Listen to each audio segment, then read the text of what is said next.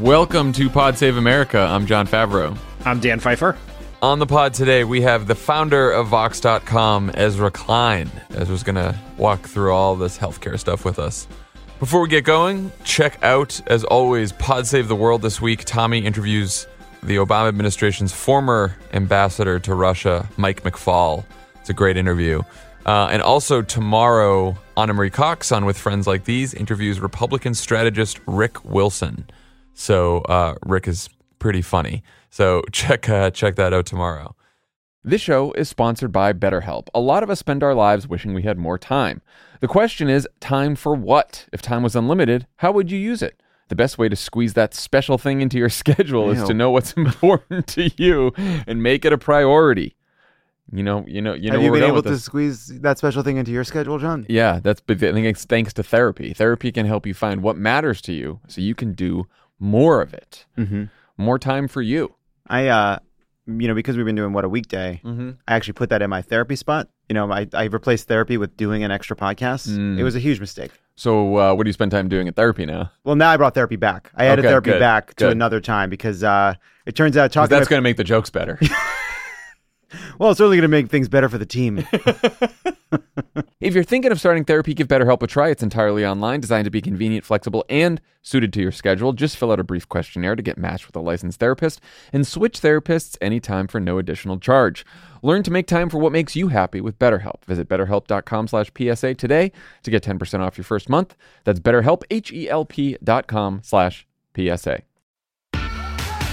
Hi, I'm Erin Ryan, a writer and host of the podcast Hysteria.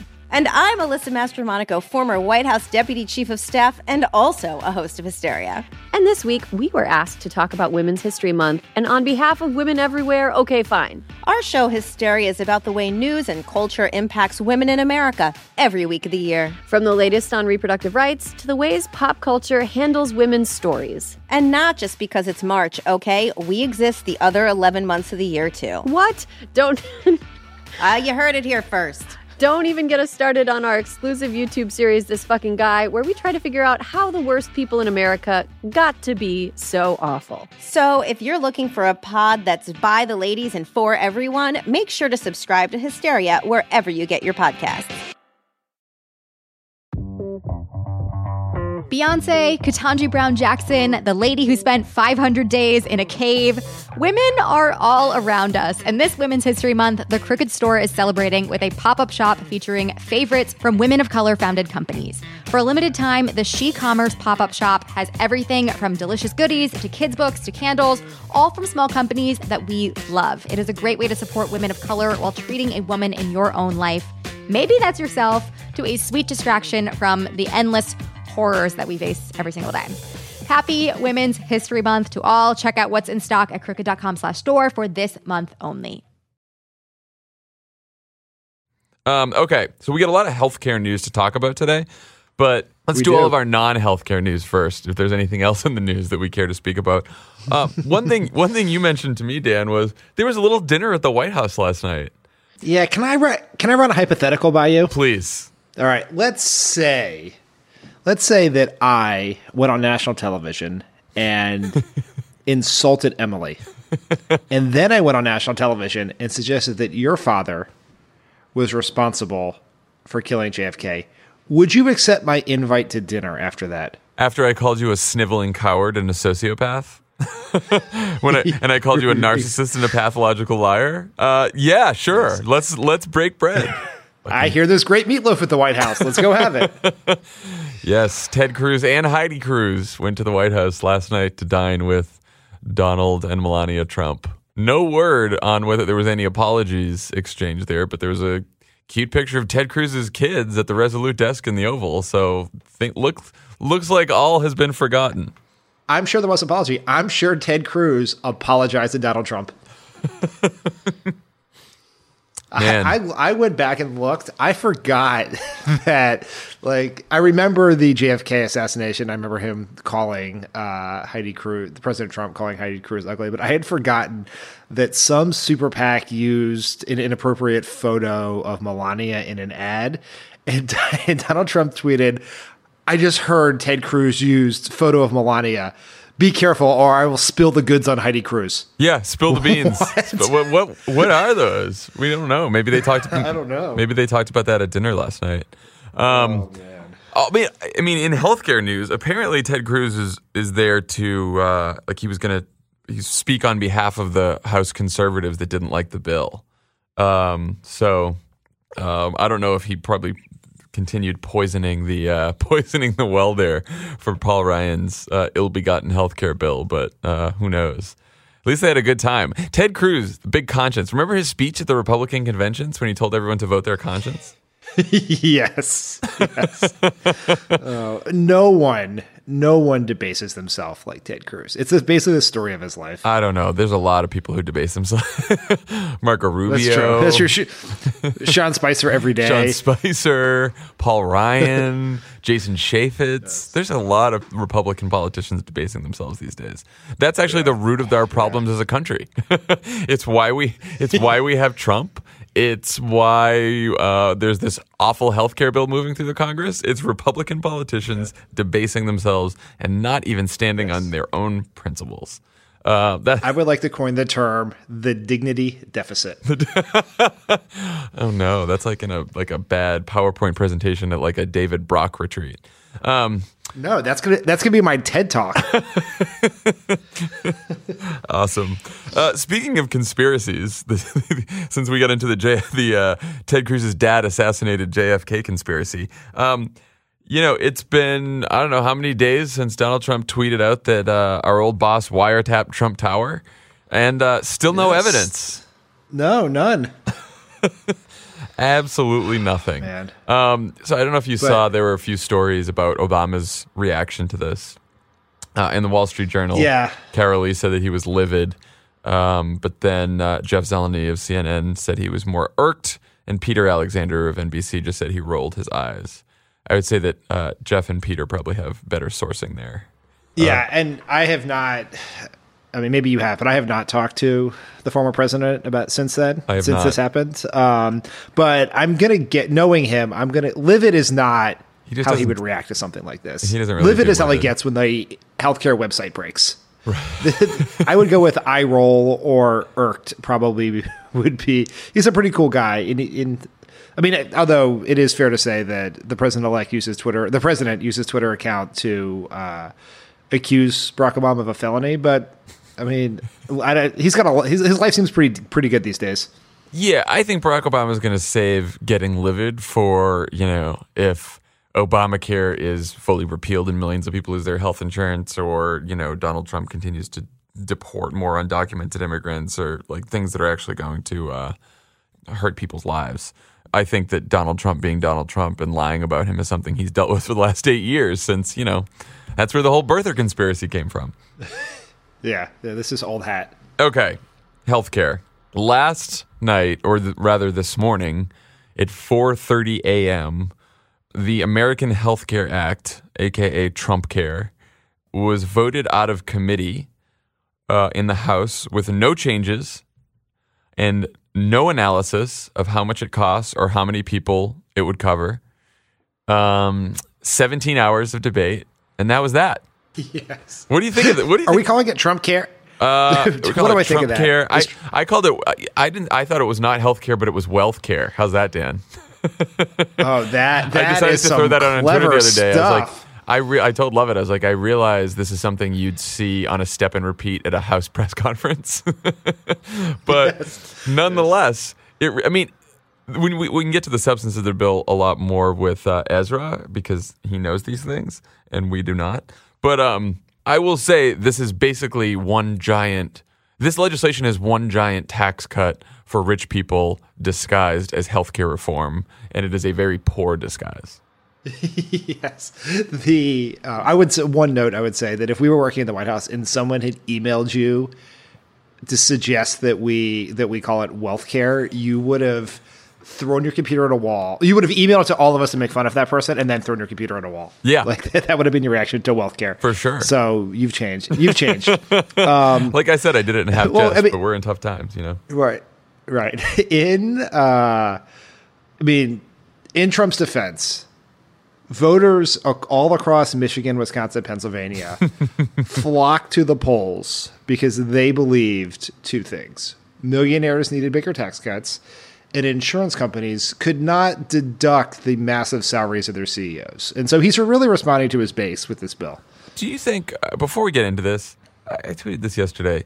Do you think Trump could spend three minutes, maybe even, uh, maybe I'll even give him two minutes, explaining what was in this bill? I heard him at the uh, the pool spray yesterday when he was meeting. He's in some meeting, and the, you know the cameras were on, and he was just like, "This is going to be a great plan. You know what the plan is? It's the plan. It means everyone gets a choice. Everyone gets to see a doctor. It's great. That's it. Like if a real journalist, meaning someone who's not on Fox, um, or part of Breitbart or like LifeZette, if any real journalist sat with Donald Trump and and sat with him for two minutes to ask him questions about what was in this bill, I guarantee you he could not tell you what was in it. No, he would be 100% wrong. I'm also very glad you brought up that Trump quote because the last thing Hallie said to me before she left work today, mm-hmm. left for work, was tell Jon to read the Trump quote, and then I forgot to text you. So There you really go. saved me there. Channeling Holly. No, it was absurd. Hallie, It was ridiculous. He didn't know. It didn't say anything. He doesn't know what's in this fucking bill. No, he knows he knows nothing about healthcare. Nothing. But that's because he, he that's doesn't even have a real doctor. That's because his, oh, his his news sources are down to Fox and Friends. like we used to, like, he we used to be getting information from Morning Joe, which yeah, and then he used to be getting information from CNN. But he now he hates CNN and he hates Morning Joe. So his only source of news in the morning is Fox and Friends, and like those people don't know what the fuck they're doing. So he doesn't, you know, he's certainly not reading his briefing papers basically what this bill does, and again, we're going to get into all the details later. Um, it's Obamacare, but a lot less of it. It, it takes the money that the government used to help poor and middle class people buy health insurance, and it takes that money and it gives a $600 billion tax cut to the rich. Uh, as you said, Dan, that includes a $500,000 tax cut for health insurance executives because they certainly need the money. And then it keeps most everything else in place, including all of the problems um, with the Affordable Care Act. Then you know, and there are still there are problems with the Affordable Care Act. It's not perfect legislation, but this reform bill or this replacement bill does not solve any of the problems that, that had the bill. So, like after complaining that copays and deductibles were too high in Obamacare, copays and deductibles will be significantly higher under this bill. The cost for the average Obamacare enrollee go up by $1500 a year in 2020 they go up by $2500 a year and the S&P has said up to 10 million would lose their health insurance. We are still waiting for a score from the Congressional Budget Office. For those of you who don't know, the Congressional Budget Office is a bunch of number crunching nerds who are not Democrats or Republicans but just number people and they every bill that comes out of Congress, they um, they try to tell you how much it costs, what it will do, and they do it in a nonpartisan way. And the Republicans decided they do not want the CBO looking at this bill before they vote on it. I wonder why. which is which is the opposite position. uh, This is going to shock you, but Paul Ryan had the opposite position when we were trying to pass health care in 2009. Yeah. he thought it was very important that the CBO rate the bill, and then he didn't like what the CBO said because it said that healthcare was paid for and reduced the deficit, and that uh, went counter to his beliefs that the only way to reduce the deficit is by taking money away from poor people. I was like, this is the way I think to best describe passing a major piece of legislation without the CBO. It was the equivalent of agreeing to buy a house without knowing what it costs or how many rooms were in it. You saw that it's been going around on Twitter this like screenshot of some Fox News show that was like things still unknown about the bill, how much it costs, how many people it will cover. The things we yeah, know, okay. it has a name. Yes. It has a name and it's going to help the- rich people. Yeah, I think it is worth like there. i one of the things that there has been a wee bit of criticism over the fact that they're trying to jam through this bill in three days and without a CBO score, and it's worth noting that they there's there were a lot of process critiques of how the Democrats handled the passage of the Affordable Care Act, but it's worth noting that it took us more than a year to pass that bill through many open committee hearings, markups, CBO score, all of that. And these people are trying to jam it through in, I mean, 60 hours with it went through a markup with zero changes, not a single change. Is that is that because perhaps is that because they wrote a perfect bill? No, it's because they're trying to jam it through as fast as they possibly can before anyone can find out what's in it, including the members of Congress who voted for it. The number of times Republicans have used the term jamming it through to describe Obamacare, which, like you said, took one miserable year of our lives. I rem- remember like writing the first speech. It's like the it's like a six thousand word fucking speech on Obamacare uh, in like February March of two thousand and nine. I think that was the speech. He talked all about bending the cost curve and you know ref- you know all these reforms that uh, Atul Gawande really likes and no one really understood in in uh, anywhere else, but were really smart reforms. Good, good a, Atul Gawande name check. Hey man, you know I'm deep in You know the I'm? I'm deep in Ezra the healthcare Klein. policy wonk community. I'm, I'm I had Yeah, to bone yes. up on it because we have Ezra on today. Yeah. Um, I No, remember. so- I remember when you told us that "quote unquote" bending the cost curve was going to be the new New Deal. It's part of the new foundation, Dan. Um, so we, yeah, so that started in March. Then we had a full summer of Tea Party town halls, town halls where Tea Party members protested, uh, and then Obama gave a speech to Congress around Labor Day in September to try to get Democrats on board. It was a speech to the public, the primetime address, uh, where Joe Wilson said he lied. Uh, shouted that you lie in the speech. And then we had like another fall. We had a special election where Scott Brown won after Ted Kennedy passed away. We thought the bill was dead. We kept going. I mean, it was a year long drama. Compare that to uh, 17 hours of debate in the Ways and Means Committee. The bill introduced on Monday, and they want to vote on it as soon as possible. And Mitch McConnell has promised a vote uh, in the Senate by April. That's and, and that that's that's how fast they're going. It is unbelievable, but believable. Let's know. talk a little bit about the reaction to said bill. Sure. Do people like this bill, Jon? Uh, I don't. I cannot find anyone who likes the bill. Um, here, here's who likes the bill. Uh, Donald Trump says he likes the bill, but again, we know we know he doesn't know what's in there. Um, Paul Ryan certainly likes the bill. Uh, although you know what, Paul Ryan, House Speaker, likes the bill. If if Paul Ryan, if John Boehner was Speaker still, and Paul Ryan was just uh, the darling of intellectual conservatives everywhere, sitting in the House of Representatives, you know that Paul Ryan would be against this bill too. Um, but now he's speaker, and so he has to do things like this. So Paul Ryan likes the bill. Uh, Donald Trump likes the bill. The Wall Street Journal editorial board likes the bill, and the U.S. Chamber of Commerce likes the bill. That's who you got. Uh, on the other side, people are opposed to the bill. Healthcare groups, the American Health Association, the American Hospital Association, the American Medical Association, the AARP, nurses, doctors. On the right, American Freedom Work, uh, Freedom Works, Americans for Prosperity, Heritage, uh, a hundred members of the House Freedom Caucus who represent the most conservative members of the House. Um, four Republican senators said they couldn't support the Medicaid cuts. Three Republican senators say it's too much like Obamacare, not conservative enough. Um, no, none of the wonks like it. None of the liberal wonks. None of the conservative wonks. It's hard to find a constituency for this bill, Dan. You know who else doesn't like it? People. Breitbart. Breitbart. Ah, that's right. Good call. I forgot about that. Yes. Breitbart is uh, is the the uh, honeymoon's over Yeah. between Breitbart and the White House. Matt, Breitbart. I, I, I guess what we discovered is that Breitbart's hatred for Paul Ryan exceeds its love for Donald Trump.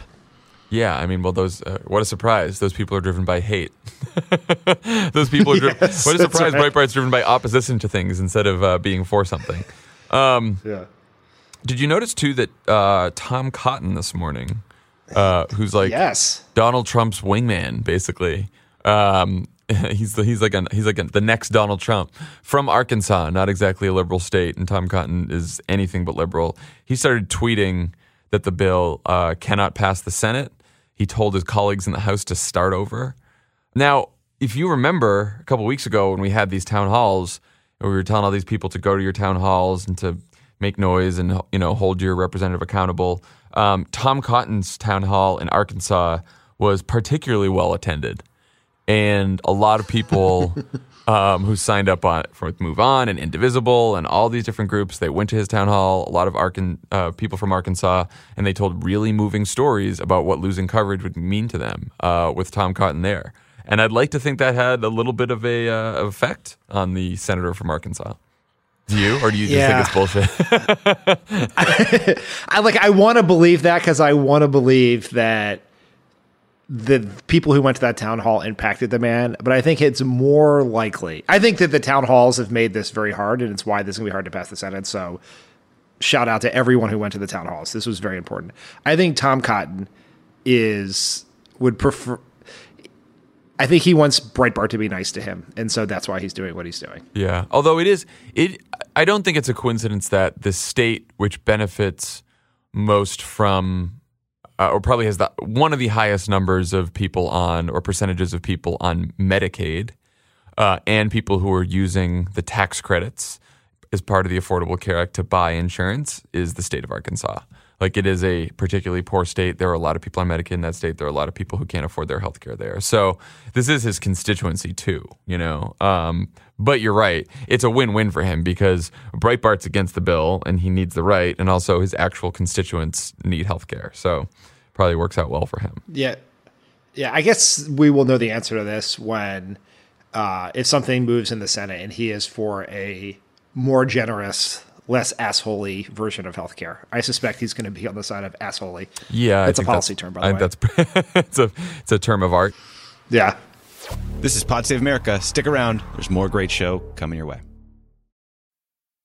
Did you know that women make up 56% of law students? That's grounds for bragging rights at the dinner table for your conservative uncle who still thinks women belong in the kitchen. It's clear that the future of the legal field is female. So why are so many legal podcasts and reviews authored by men? Hi, I'm Leah Littman. I'm Kate Shaw. And with Melissa Murray, we are the hosts of Strict Scrutiny. Each week, we break down the latest headlines and biggest legal questions facing our country through the lens of diverse voices to give you expert views you won't hear anywhere else. Strict Scrutiny is your guide to the Supreme Court. New episodes drop every Monday, plus bonuses whenever the Supreme Court takes away another one of our rights.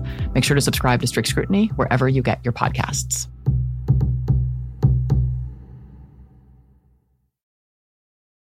Reclaim your time now that you can listen to four weekly ads free episodes across Pod Save America and Pod Save the World. There's never been a better time to join Crooked's Friend of the Pod subscription community. The marketing people say that listening ads free saves you up to two hours of ad listening each month. Imagine the possibilities. You know what you can do with two extra hours a week? You can listen, Listen to two- more podcasts. Exactly. Ah, two more episodes. That's yeah. two more episodes. Yeah. Get more stuff in your brain. Yeah. Get more stuff in that We're brain. stuffing content in there like, Yeah, like uh, you're a foie gras goose. Become a member today. Go to crooked.com slash friends now to learn more.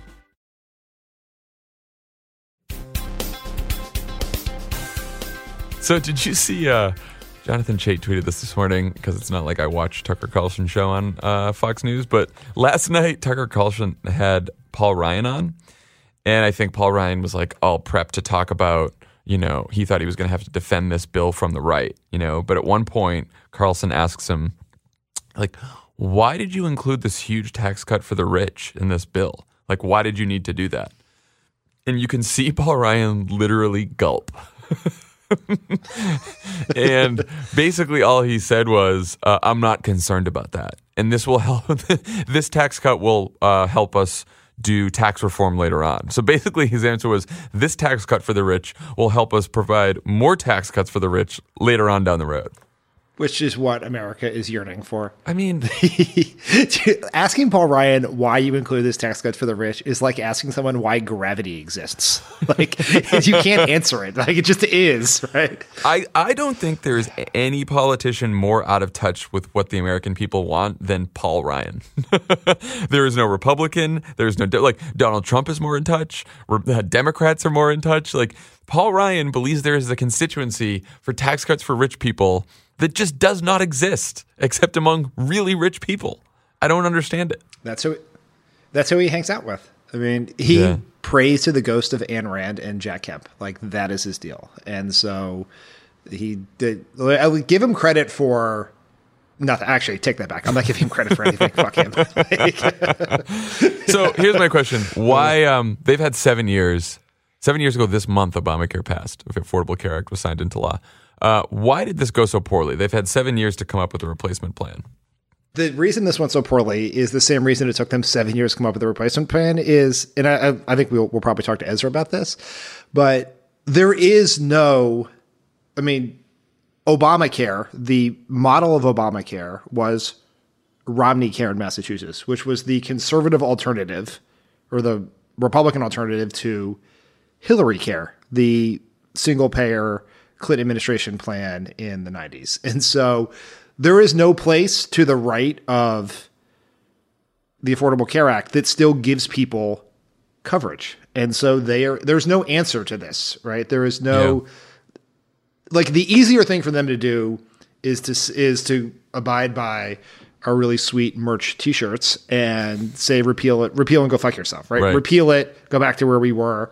But trying to come up with an alt the replace part is the problem because they do not they understand the politics of having of taking healthcare away from people is bad so there has to be something that keep, gives people healthcare. But you can't do it in any way that works that is not the affordable care act and would also mollify the republican base who doesn't want people to have health care so it's a moot point. Like you can hear it in Tom Price, the Secretary of HHS, who was in the White, at the White House briefing room the other day, basically stalling as long as possible so Sean Spicer wouldn't have to ask uncom- answer uncomfortable questions about Donald Trump's wiretapping tweets. but the question, oh no, I take that back. This was not actually Price. It was Mick Mulvaney, the former Freedom Caucus member, now head of OMB, mm-hmm. who was asked the question, how many people is going to cover? And he's like, insurance is the wrong question. Right. it's not about how many people you cover. It's about how many people get to go to a doctor. well, that's what. what?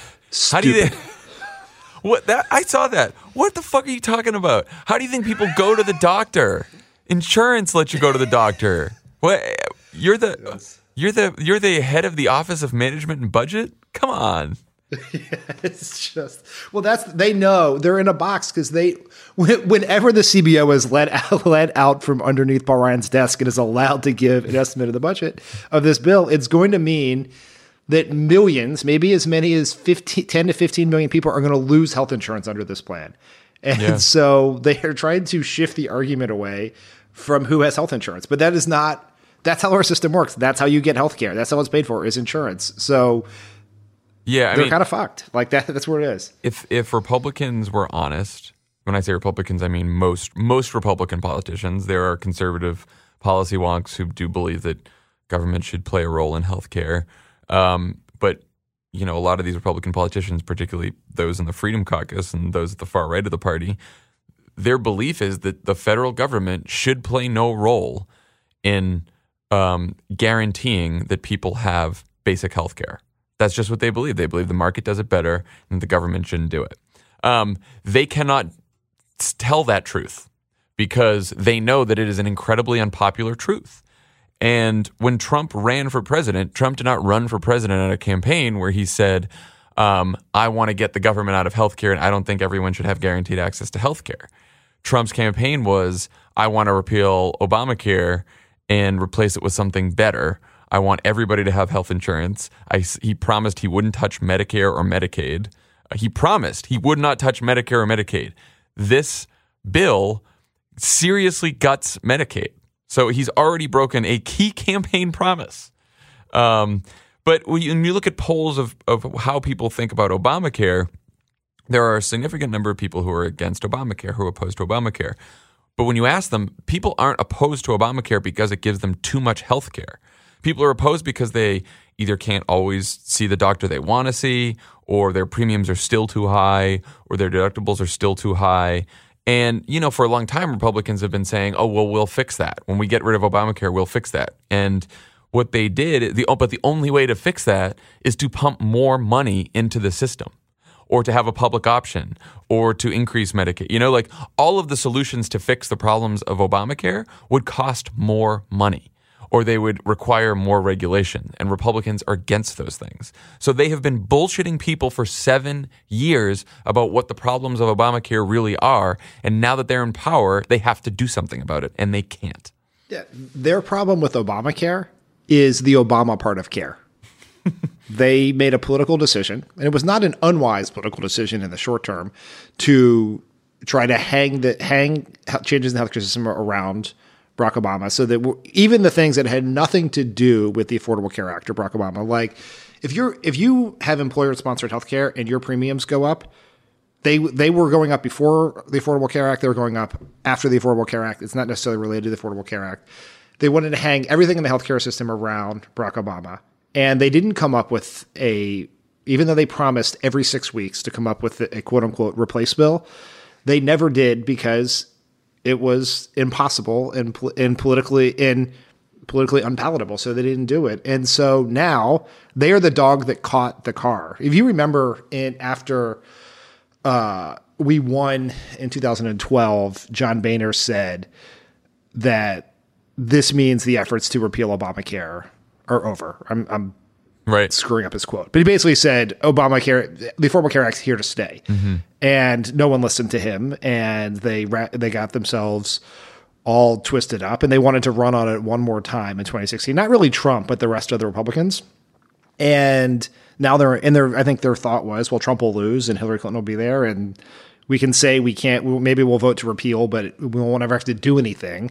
But now they have to do something, and they're not very good at. it. Also, they don't know how to legislate. No. They're Paul Ryan, Kevin McCarthy, and the rest of these doofuses are terrible at their jobs.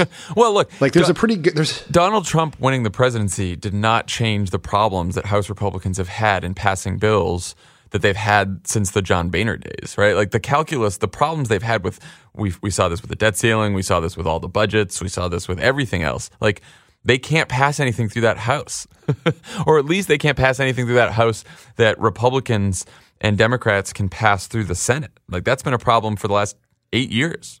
yeah, and there are still they've basically killed off the moderates in the Republican House, and there are still people in the Senate like Lisa Murkowski and Susan Collins, and um, who make this very challenging. And so they still need 50, even if they get this through the House, which we should talk about whether we think they're going to do that or Yeah. not. But they still need 50 senators because they're using budget reconciliation, something they called deeply inappropriate and irresponsible when we use it to pass health, the Affordable Care Act. But, Yeah. you know, what, what can you do? Hypocrisy is dead.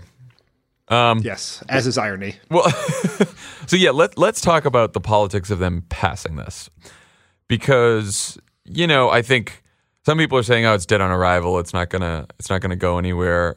You know, I don't think I don't think Paul Ryan keeps pushing this and keeps talking about it uh, if it's dead on arrival, right? So yes, all of these, a lot of House Republicans, particularly conservative House Republicans, have said we're against this bill the White House and Ryan have said, okay, well, it's an opening, it's an opening position. We're open for negotiation. Um, so, what do we think could happen to get this thing through? Uh, and we should put some numbers up for people here. Uh, the two numbers, the two numbers you should keep in mind are three and twenty-two. Uh, Twenty-two Republican defections in the House kill this bill.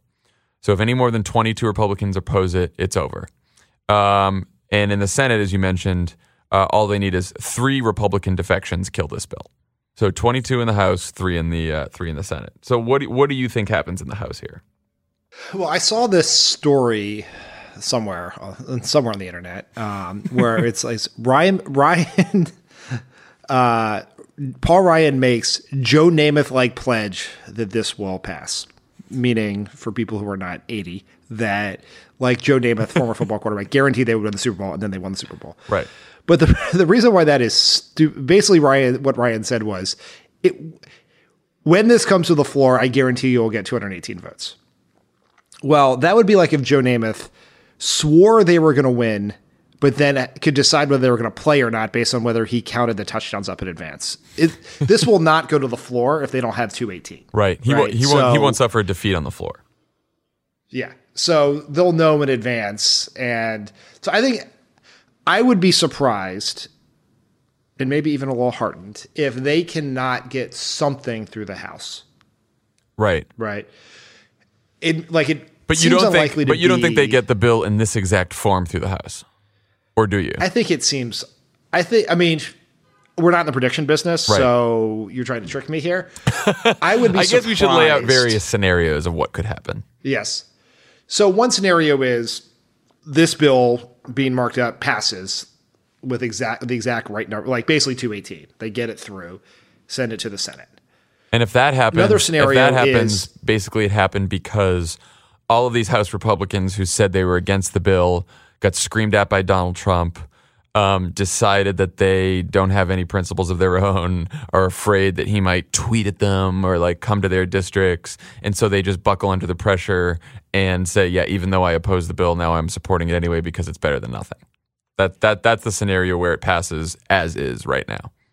Another, and I think what Paul Ryan wants more than anything else is to get something out of the House, dump this turd burger in Mitch McConnell's lap, and then, you know, raise his hands up and say, "I did what I did. It's up to you now," knowing Right. that it probably does not get through there, or it's what I think is very unlikely is you get this bill through the House and you get this exact bill through the Senate. I The Senate does not like to rubber stamp House bills. Right. Like that's not a thing they really do.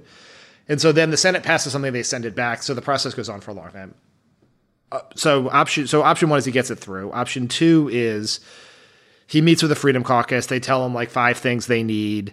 He goes back. They make the changes. They jam it through again, and they get it. It's hard to see though what if you listen to the criticisms of the members of the Freedom Caucus, what they hate is the part of the bill that gives health care to people. I was so, going to say, as this bill, cha- if this bill gets through the House because of changes made to it, the changes do not make the bill better. That makes it worse. It makes it, and when we say worse, I mean it means uh, fewer people, basically more people will lose their coverage sooner. So, like one of the things that the Freedom Caucus wants is um, right now it's basically saying Medicaid starts getting phased out in 2020. Um, this is this would you know the Freedom Caucus wants it to be cut by 2018. I just saw another Freedom Caucus proposal this morning that said freeze all enrollment in Medicaid by 2017, right? Um, which seems it's like just in time for the midterm elections. Brilliant political ploy. Um, but anyway, those are the kind of things that could happen to this bill to help make it more palatable to House conservatives and get it through the House. But like you said, if that happens, it makes it even more unpalatable to um, more moderate Republicans in the Senate.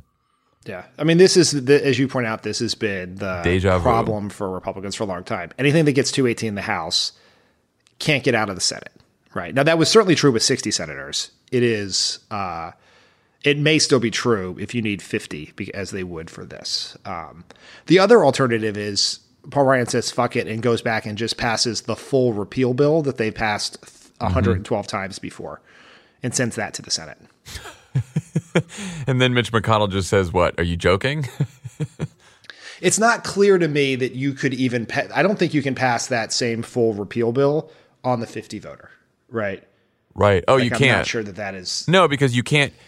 Anything that changes regulations or anything that basically any change to the bill that does not affect the budget, meaning does not affect you know money that the government spends, um, you need sixty votes to pass in the Senate. So so who knows? I who knows? Anything anything can happen. Well, so one more thing here is is Trump basically was in a, a closed door meeting yesterday with conservatives and said uh, he wants that he's he's fully behind this bill. He wants it to pass. You know, he wants it to be called Trump Care. No, he actually doesn't, but we're going to do that anyway.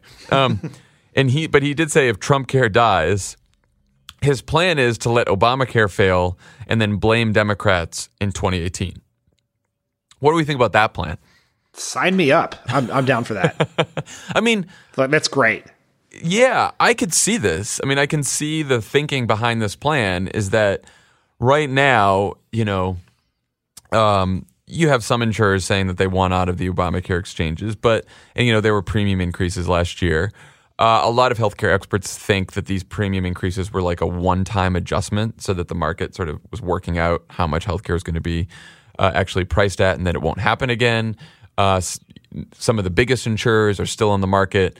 Um, but I guess what Trump would bet on then is he says, okay, that we had a bill, we tried to pass it, uh, it got blocked in the Senate because of Democrats and weak Republicans, weak bad Republicans like Susan Collins. You know, he's not afraid to attack Republicans.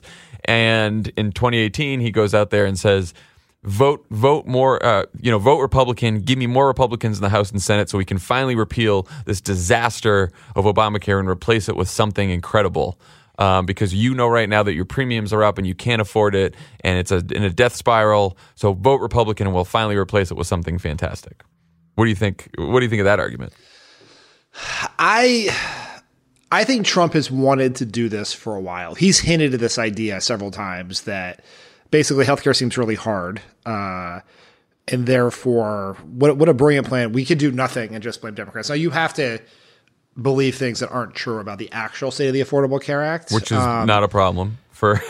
yeah, I think right, right. That, that, if you just Never listen to Fox and Friends, you'll totally get it. I, I'm not sure that would work because I'm not sure what they are. They are stuck between two suboptimal options. Right. One is pass this messy shitburger of a bill that hurts people and is filled with a bunch of like really great like this would be a stimulus package for democratic ad makers it is filled with so much great stuff um, yeah to that are just they, they're made for ads basically the people who are affected most by this are older voters who voted for trump Right. Right. So you can you can do so much here about what their premiums are going to do. Remember, people lose health coverage, the tax breaks for the wealthy. I mean, it's it's tailor made. It's basically like political suicide pact. Like yeah, and they're all going to they're all going to take the vote on this bill, uh, or they're all you yeah. know they're going to be on record supporting it, and so you can hit them with being in support of this really this basically huge tax cut for rich people yeah. while stripping healthcare away from millions of others, whether it passes or not. Um, I do think a lot of people. I mean, the problem with Trump's argument there in 2018 is a lot of people will look at this whole situation, scratch their heads, and say, "Wait a minute." Republicans control both houses of Congress and the presidency. They've been trying to say that they were going to replace Obamacare for seven years, and they failed to do it. And they're saying it's the Democrats' fault. like, yeah, that I think that's the the question is impact on base enthusiasm. I don't right. have any real sense of how much the like. I understand how much the Freedom Caucus and Heritage Action and those groups care about this, but I don't I don't know. Is this really the animating? Is this still the animating issue for the Republican base voters they need in 2018, or are there other things they're doing on the immigration front? You know, getting you know getting rid of some Obama. Are there other things they could do that could keep people fired up? Right. Um, this was an interesting strategic choice to pick healthcare first, tax reform second. Um, yeah, so I don't know. I mean, because the longer they wait on healthcare reform, hard. the harder it's going to be to do tax reform. Because yeah. you sort of like this the way this order. I mean, McConnell's saying, "Yeah, I'll have a vote in April," but like if we continue to delay this, stretch this out, fight this, try to improve the bill, or Democrats to improve, whatever it may be, um, you know, you start pushing this into May, June, July, then like his whole agenda is trying to figure out healthcare. Unless unless he lets healthcare die a quick death. And then I don't know. I mean, the other problem for Trump is he hates losing. And there's no way to spin that this is anything but a loss if if he can't get this through the Senate. One of the advantages of being a delusional narcissist is you can convince yourself of anything. So very true. He'll just blame Paul Ryan, or he'll blame Harry, Chuck Schumer, fake tears Schumer, or all talk no action John Lewis, any of his favorite punching bags. Yeah, well, he's going to he's going to Kentucky on Saturday because Rand Paul is against this bill. Rand Paul is not against this bill because it's um, you know too conservative, but because it's not conservative enough, of course. And so Trump is well, going I, to Kentucky on Saturday to I don't know to like hang out with the governor of Kentucky, Matt Bevin, and put pressure on Rand Paul. I guess. Yeah, th- there's some confusion here. I saw reporting this morning in one of the uh, premier tip sheets uh, that said that it's actually Pence who's going to go, oh. and that he that but then Trump's going to go like a week or two later or something. But either way, whoever's going, this is to me a very strange strategy because if you have if you were to pick a list of members who are least likely to buckle to a Trump visit to their state, it would be Rand Paul. Yeah. He just got reelected. He has always been sort of somewhat outside the party establishment. He doesn't really like Trump, and he kind of gets off on this stuff. Like this is his thing, is to be yeah. a quasi independentish libertarian, and so you're going to go there, you're going to harangue him, and then he's going to have the same position as before. You know, I don't, I don't understand the logic of it. Some people have argued that this is a message to all those House, and also the bill is in the House and Rand Paul's in the Senate. So that's another that's another small detail. Some people have argued. Uh, the people who tend to view genius in all things Trump does, uh, which is a dwindling number, but they still exist and they still write morning tip sheets uh, that he that is uh, The one big goal thing. that this is sending a message to conservative members of the House that if you oppose Trump, he will come to your district. Right. I mean that require that is like Be afraid. Be uh, very like afraid. several logical leaps. Yeah. One last question for you. How how do you think uh, how do you think Democrats are handling this? Do you think it's just sort of step back and watch this thing implode? I'm I have to say before before you answer, I'm a little I'm a little concerned about us getting into a oh look at this is such a disaster. Look what Trump did. Look what Ryan did. They can't agree on anything. This thing's going to implode or what? And we sort of like step back because of that, aka the whole 2016 campaign.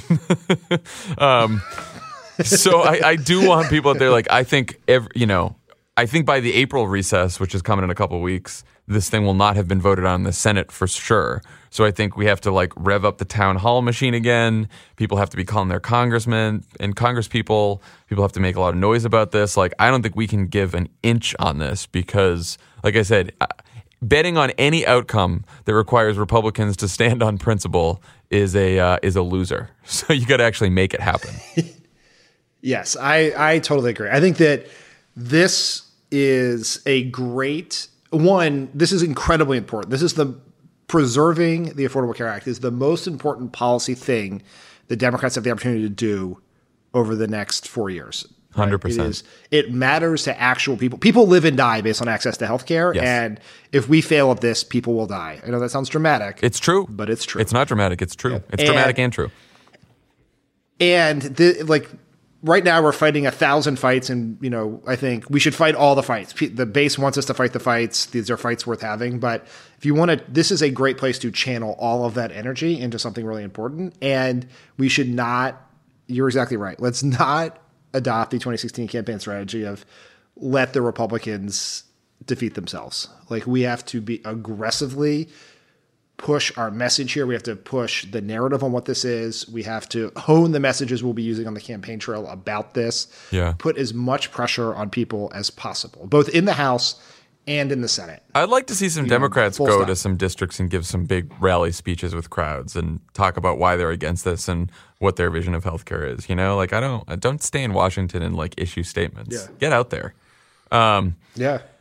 Okay. Yeah, I think the 2020 candidates, like, or the let me put this: the people who are big name Democrats who draw crowds, Right. like Elizabeth Warren or Bernie Sanders, Kamala Harris. should or Cory Booker or whoever else should get out there, go to some of these Republican states and hold rallies, right? Yep. Like I know it's it's not you know Senate etiquette to uh, fuck Senate etiquette. you know campaign.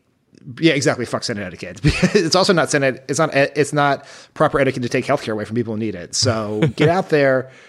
You know, speak to the voters in those states. Fire up the Democratic base. You know, I think I think that would be very well received and impactful. Agree. Even if it makes lunch in the Senate dining room awkward. Hmm. Oh, heaven forbid. Okay, when we come back, we will have the founder of Vox.com, Ezra Klein. This is Pod Save America. Stick around. There's this great stuff coming. Lots of great stuff. Did you know that women make up 56% of law students? That's grounds for bragging rights at the dinner table for your conservative uncle who still thinks women belong in the kitchen. It's clear that the future of the legal field is female. So why are so many legal podcasts and reviews authored by men? Hi, I'm Leah Littman. I'm Kate Shaw. And with Melissa Murray, we are the hosts of Strict Scrutiny. Each week, we break down the latest headlines and biggest legal questions facing our country through the lens of diverse voices to give you expert views you won't hear anywhere else. Strict Scrutiny is your guide to the Supreme Court. New episodes drop every Monday, plus bonuses whenever the Supreme Court takes away another one of our rights. Make sure to subscribe to Strict Scrutiny wherever you get your podcasts.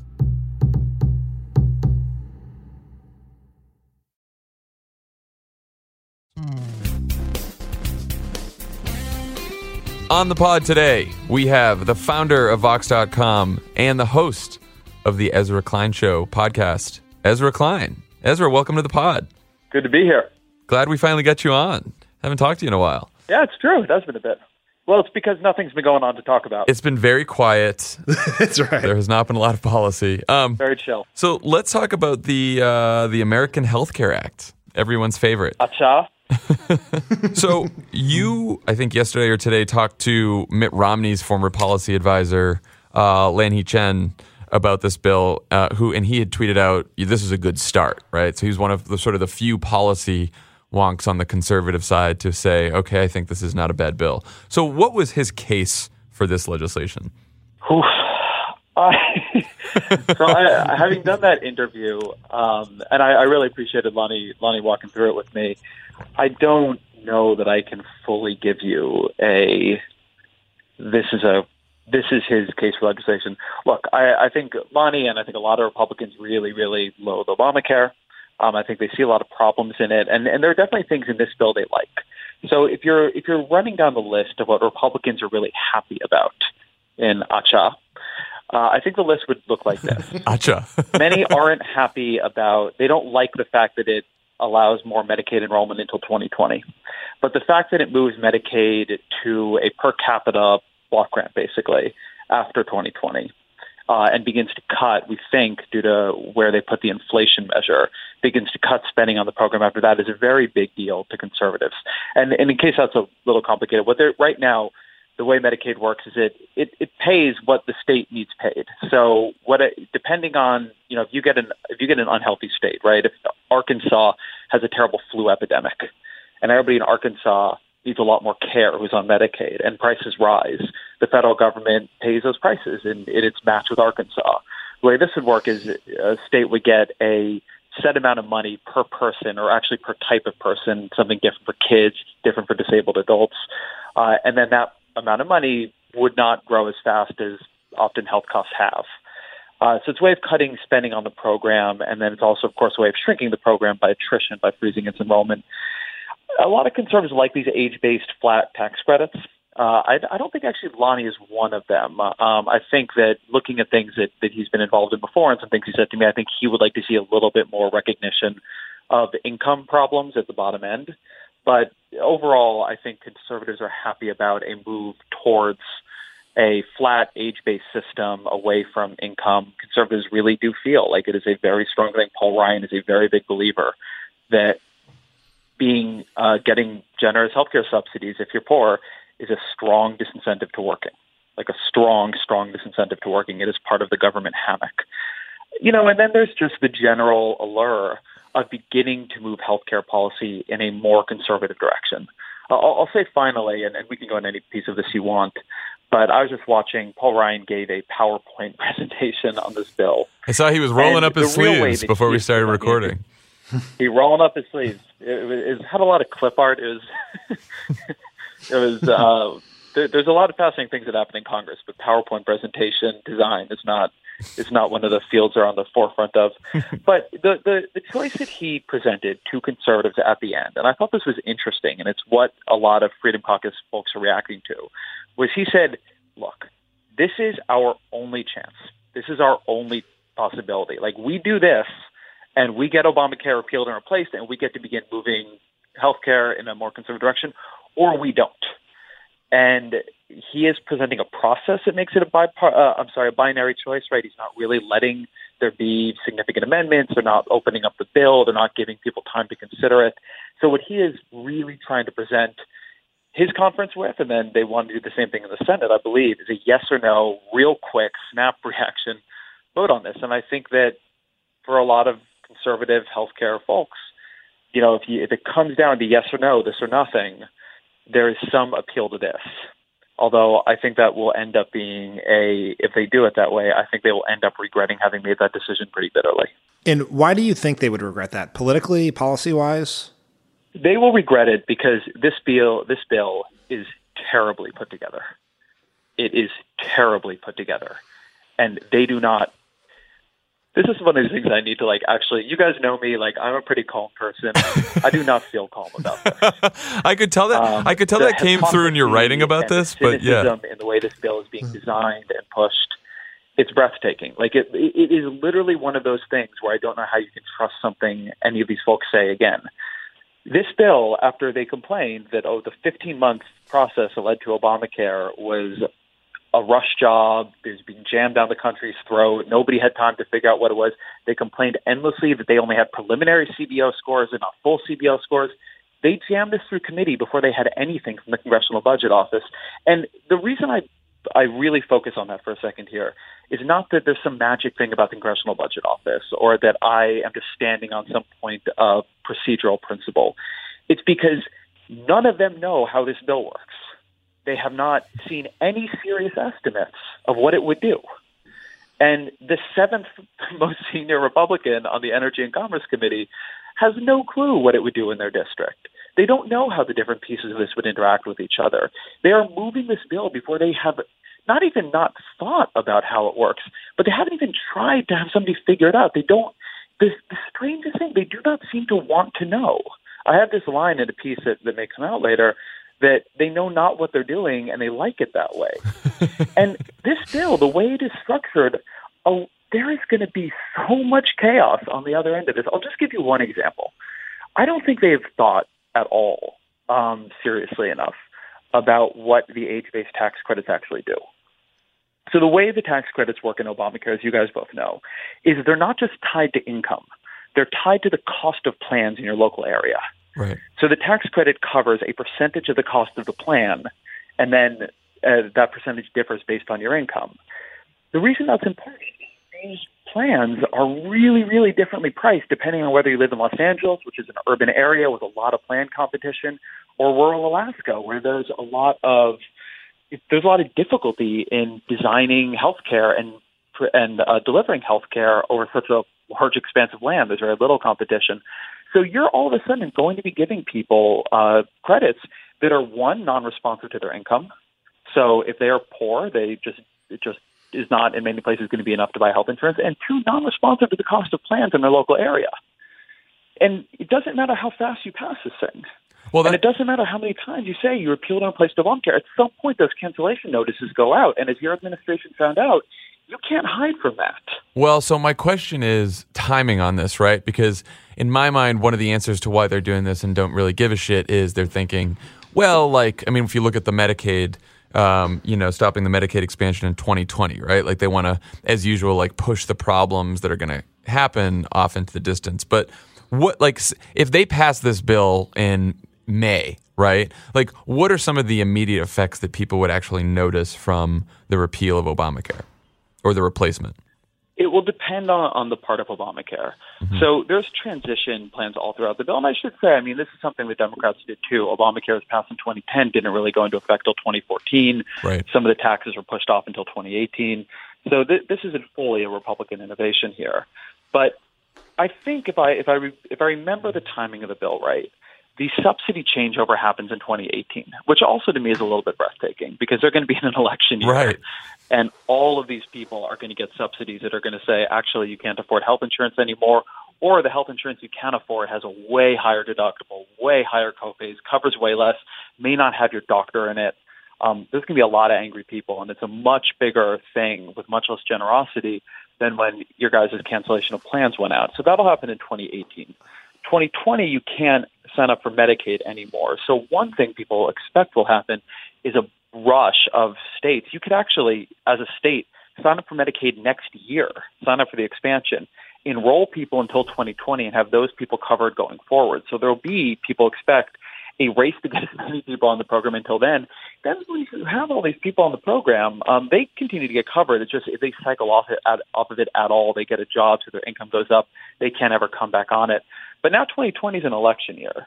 And so now Democrats are going to be running on a platform of both fixing, I think, a lot of this chaos and expanding the Medicaid uh, and recreating the Medicaid expansion, which now more states are going to be bought into in a sort of vague way or in a sort of unusual way. So the the direct the times at which this is going to affect things will be different in different places. The other question that we just don't know is the insurance industry is an independent actor here. Right. Uh, so far, we have seen very little positive comment on this bill. In fact, we've seen almost unified opposition from every major player in the healthcare industry. But insurers are going to look at this and they're going to say, okay, do we want to be in these markets? These markets have already not been particularly profitable for us, the Obamacare exchanges, and particularly in places like Arizona or Alaska, where it's not been a, it's not been a great deal. It's about to get worse. So do we want to stay into it? And it may be that a lot of them just leave. A lot of these markets collapse.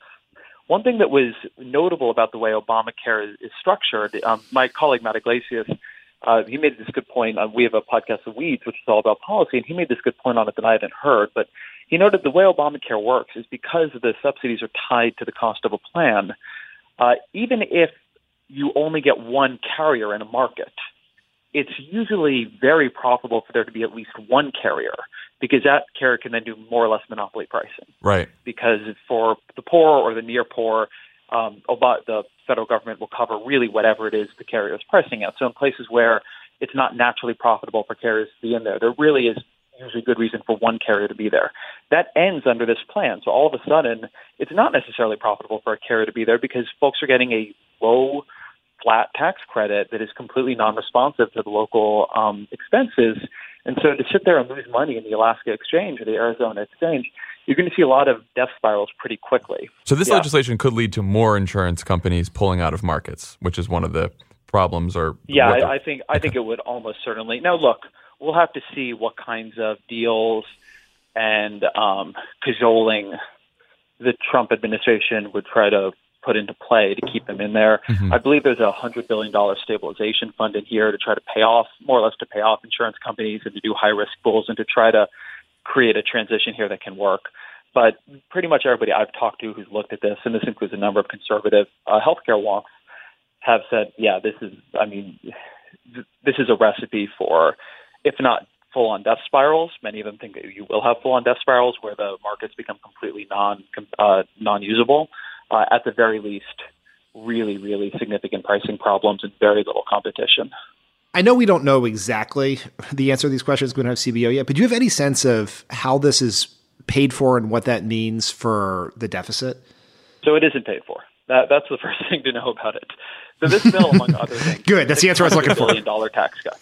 But, but you guys remember, I mean, this is one of these things. I I don't like being in this position. I want to be coming here and telling you that Republicans are, are playing this on the level that yeah, their ideas are different, but but there's merit to them. You know, like I would like to come off as a fair guy. Like I enjoy that. I enjoy when people say, "Oh, that Ezra Klein," like he's he's a nice fellow. gets both sides. I was there when they. I was there when Paul Ryan stood up at the Blair House, like watching on television, not living in the Blair House, and explained all the ways in which Obamacare is fiscally irresponsible, despite the fact that it cut the deficit in the first ten years, which has proved true, and then cut it by more in the out years. This plan begins with a six hundred billion dollar uh, tax cut. There's no way, there's no new revenue source anywhere in the plan. So what we expect to happen is in the first 10 years, it will probably increase the deficit, with the only possible exception to that being if CBO expects such massive losses in coverage that it just cuts the expense of the plan that much. Right. So unless the plan is really going to throw 15 or 20 million people off of health insurance, um, you're going to see a deficit increase in the first 10 years. Again, I have not seen a CBO score, so possibly there's something here going on that neither I nor anybody else has found. But but that's what that's what I'm hearing. The thing that they're going to try to do is say the first ten years aren't really what matters. What matters is the long term, the second ten years, the third ten years. And what they're doing there is they're building into the Medicaid changes massive cuts. And the cuts take two forms. The first is they freeze enrollment onto Medicaid starting in 2020. So all, you know, in, on a 10-year time frame, a 15-year time frame, basically the Medicaid expansion disappears completely. So all of the expense around the Medicaid expansion is gone.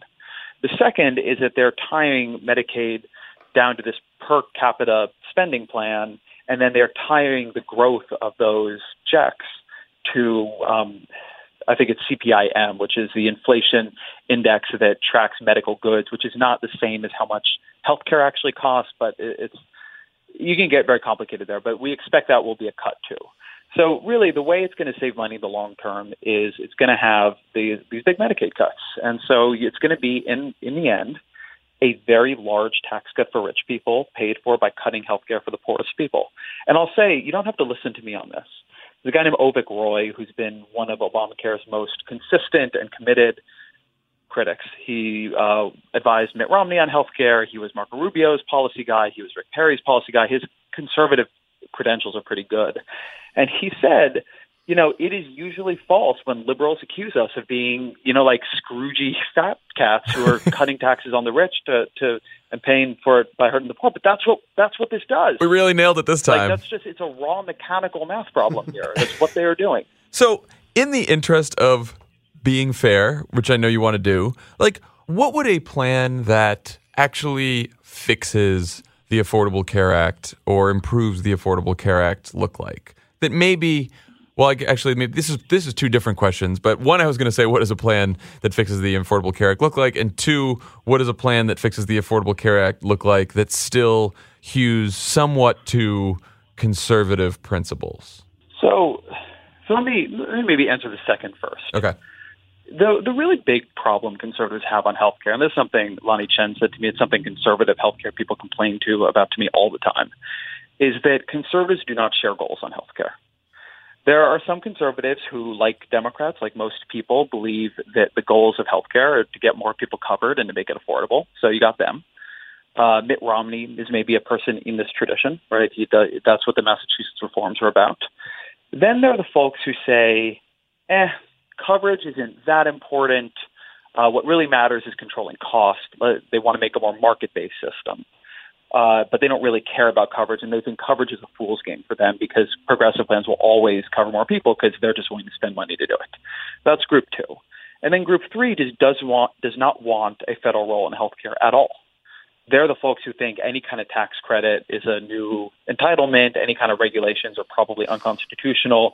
You put your sort of Rand Paul's, um, Justin Amash's in, in this category. So one problem is there isn't among conservatives in the way there is among liberals an agreement on goals. So when you say like, what would a conservative plan that fixes Obamacare look like? The problem is which conservatives. Right. Um, I can think of a lot of plans that would appeal to the conservative wonk community, which tends to be interested in coverage, although not all of them are. Uh, and you know, one thing that I thought was interesting, I wrote a piece about this. Tom Price uh, and Tammy Baldwin, this was back in 2006, they co-sponsored a bill in the House. And Tammy Baldwin, who's now a senator from Wisconsin, is a very liberal member. Tom Price is obviously Donald Trump's HHS secretary.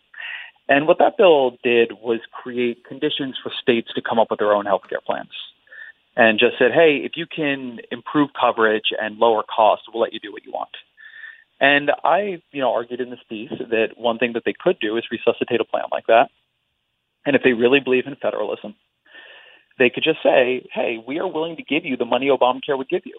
And we're willing to take down a lot of the regulations Obamacare has on how you spend that money. You don't have to have plans that are as generous. You don't have to have plans that cover as many things. You know, we'll, we'll give you a lot more freedom. Um, now go make your own healthcare system. Uh, you know, I think and conservative states could make very conservative ones. Blue states could make more more liberal systems. But you know, conservatives who argue often that as a principle they believe in federalism, as a principle they believe that policy is better made by people closer to the folks that policy is affecting, could say, hey, we we made the federal healthcare, we made the healthcare system, made it more state based, made it, you know, along conservative principles. We got out of this one size fits all federal approach um, and call it a day. I think that would have been a smarter way to go. So that that's probably my answer on what they could have done. There are also other conservative plans that have come out that are just more thoughtful, more serious, and better. But this, uh, the second thing, in terms of your original question, yeah, you could do a lot of things, right? Liberals have a lot of different views, from single payer to there would have been ways to add a public option. I mean, Obamacare has problems, but it wouldn't have been tremendously hard to fix. The original sin of Obamacare is the subsidies are too low. Right. And the subsidies are too low because they were trying. You guys are all trying to get under a trillion dollars under ten years to make Nancy Pelosi and, and folks feel like this bill was passable. And in the end, nobody got any credit uh, on the Democratic side for trying to be more fiscally responsible. But when the subsidies were not high enough to get people the kind of health insurance with the premiums and deductibles and copays that they felt were reasonable, everyone paid for it. And so I think that if liberals next time liberals are in power and they want to think about what to do with the healthcare system, I think they'd be well, uh, they would be smart to say, okay, we are just going to tax rich people enough to give the folks who want to give affordable health care to affordable health care and not make it overly complicated because they don't get credit for the other stuff. Yeah, I mean that seems to me like if Democrats are running in 2018 or in 2020, probably more likely 2020, like that's the kind of plan that you're going to run on, right? Something much simpler than what we tried to uh, what we yeah, tried that to do goes time. reconciliation, right? Right. Like imagine a plan that what it said was simply this: this plan, which can pass with 51 votes in the Senate, is not going to have a bunch of delivery system reforms. It's just going to do three things. It's going to allow people, it's going to allow Medicaid to cover anybody up to 300% of the poverty line, Mm-hmm. and then a sliding scale up to 400%. It will allow people 50 years old and older to buy into Medicare, uh, possibly with some subsidies, possibly not. And it will increase the, and it will add a public option to the Obamacare marketplaces. Now, you'd want to, like, there are things in that plan that would require smoothing. I'm not saying it's literally a three sentence plan, but you could pass that through reconciliation. Um, it wouldn't be that hard. And you'd, you know, jack up taxes on the rich to do it. And then it's pretty done. Um, you don't have to get, healthcare is complicated, and it should be, I think, if you're trying to remake the system and you're trying to save money on the delivery side. And look, I'm a wonk. I like doing that kind of thing. But I think in a world where the issue is this polarized and Republicans are this unwilling to play in a real way, it may be that that kind of that stuff is not worth it. I think I think folks like Ben Nelson and all those moderate Democrats who thought they they, they would be better off pulling this plan to the right in the end were, were quite wrong about that. Last question, we'll let you go. Do you think that some of these more moderate Republicans in the Senate um, sort of hold their position on being against this House bill? Like, do you think, could you see a Susan Collins voting for this in the end if there's enough pressure? I I have trouble. Um, I don't know. Uh, we've not seen what happens when Donald Trump uh, executes a full-on legislative pressure campaign. Yeah. But so far, you have basically a pincer movement in the Senate of conservative senators, particularly Tom Cotton, Mike Lee, Rand Paul, and Ted Cruz, who are against this plan or saying they're against this plan. Now, it's always possible there's some amendment that will will get them more on board, but they're saying they're against this plan. And then you have a, a number of more moderate Republican senators, Susan Collins, Lisa Murkowski, Cassidy, uh, you can name a couple others probably, who think the plan is not generous enough or worried about the Medicaid side of it, Dean Heller from Nevada. And one difficulty with this is that anything you do to satisfy one side infuriates the other side. Right. So anything you do to move the plan more towards the Mike Lees and Rand Pauls moves it further away from the Dean Hellers and Susan Collins, and vice versa. I also think that, look, the thing that is true about this plan, as much as Ryan and others are pushing it, as much as I'm a little bit surprised how smoothly they got it out of the committee, it has been panned by every major conservative group you can think of pretty much. Club for Growth is against it, Heritage is against it, Americans for Prosperity are against it, the conservative healthcare wonk world is against it. So these folks in the Senate are, are getting a lot of pressure not to do this. The American Hospital Association is against it. Everybody's got hospitals in their state. So it, it faces an uphill battle. Um, the the question is just how much do Republicans end up buying Paul Ryan's now or never moment? The question is whether or not they get convinced like they do not want to be holding the bag on this when it actually if it actually goes into law. And the question is, how effective is Donald Trump at coming into their office or having them on Air Force One and saying, "Hey, unless you'd like a tweet from me every day at 6 a.m. for the rest of your lives, you better vote for this bill." Uh, well, we shall see as the shit show continues. Uh, Ezra, thank you so much for joining us, Yeah. and uh, and come back soon. Not at all. Thank you, guys. All right, take care. Thanks, man. Thanks again to Ezra Klein for joining us today. Again, check out With Friends Like These tomorrow. Check out Pod Save the World, and we will see you next week. Bye, guys. Bye.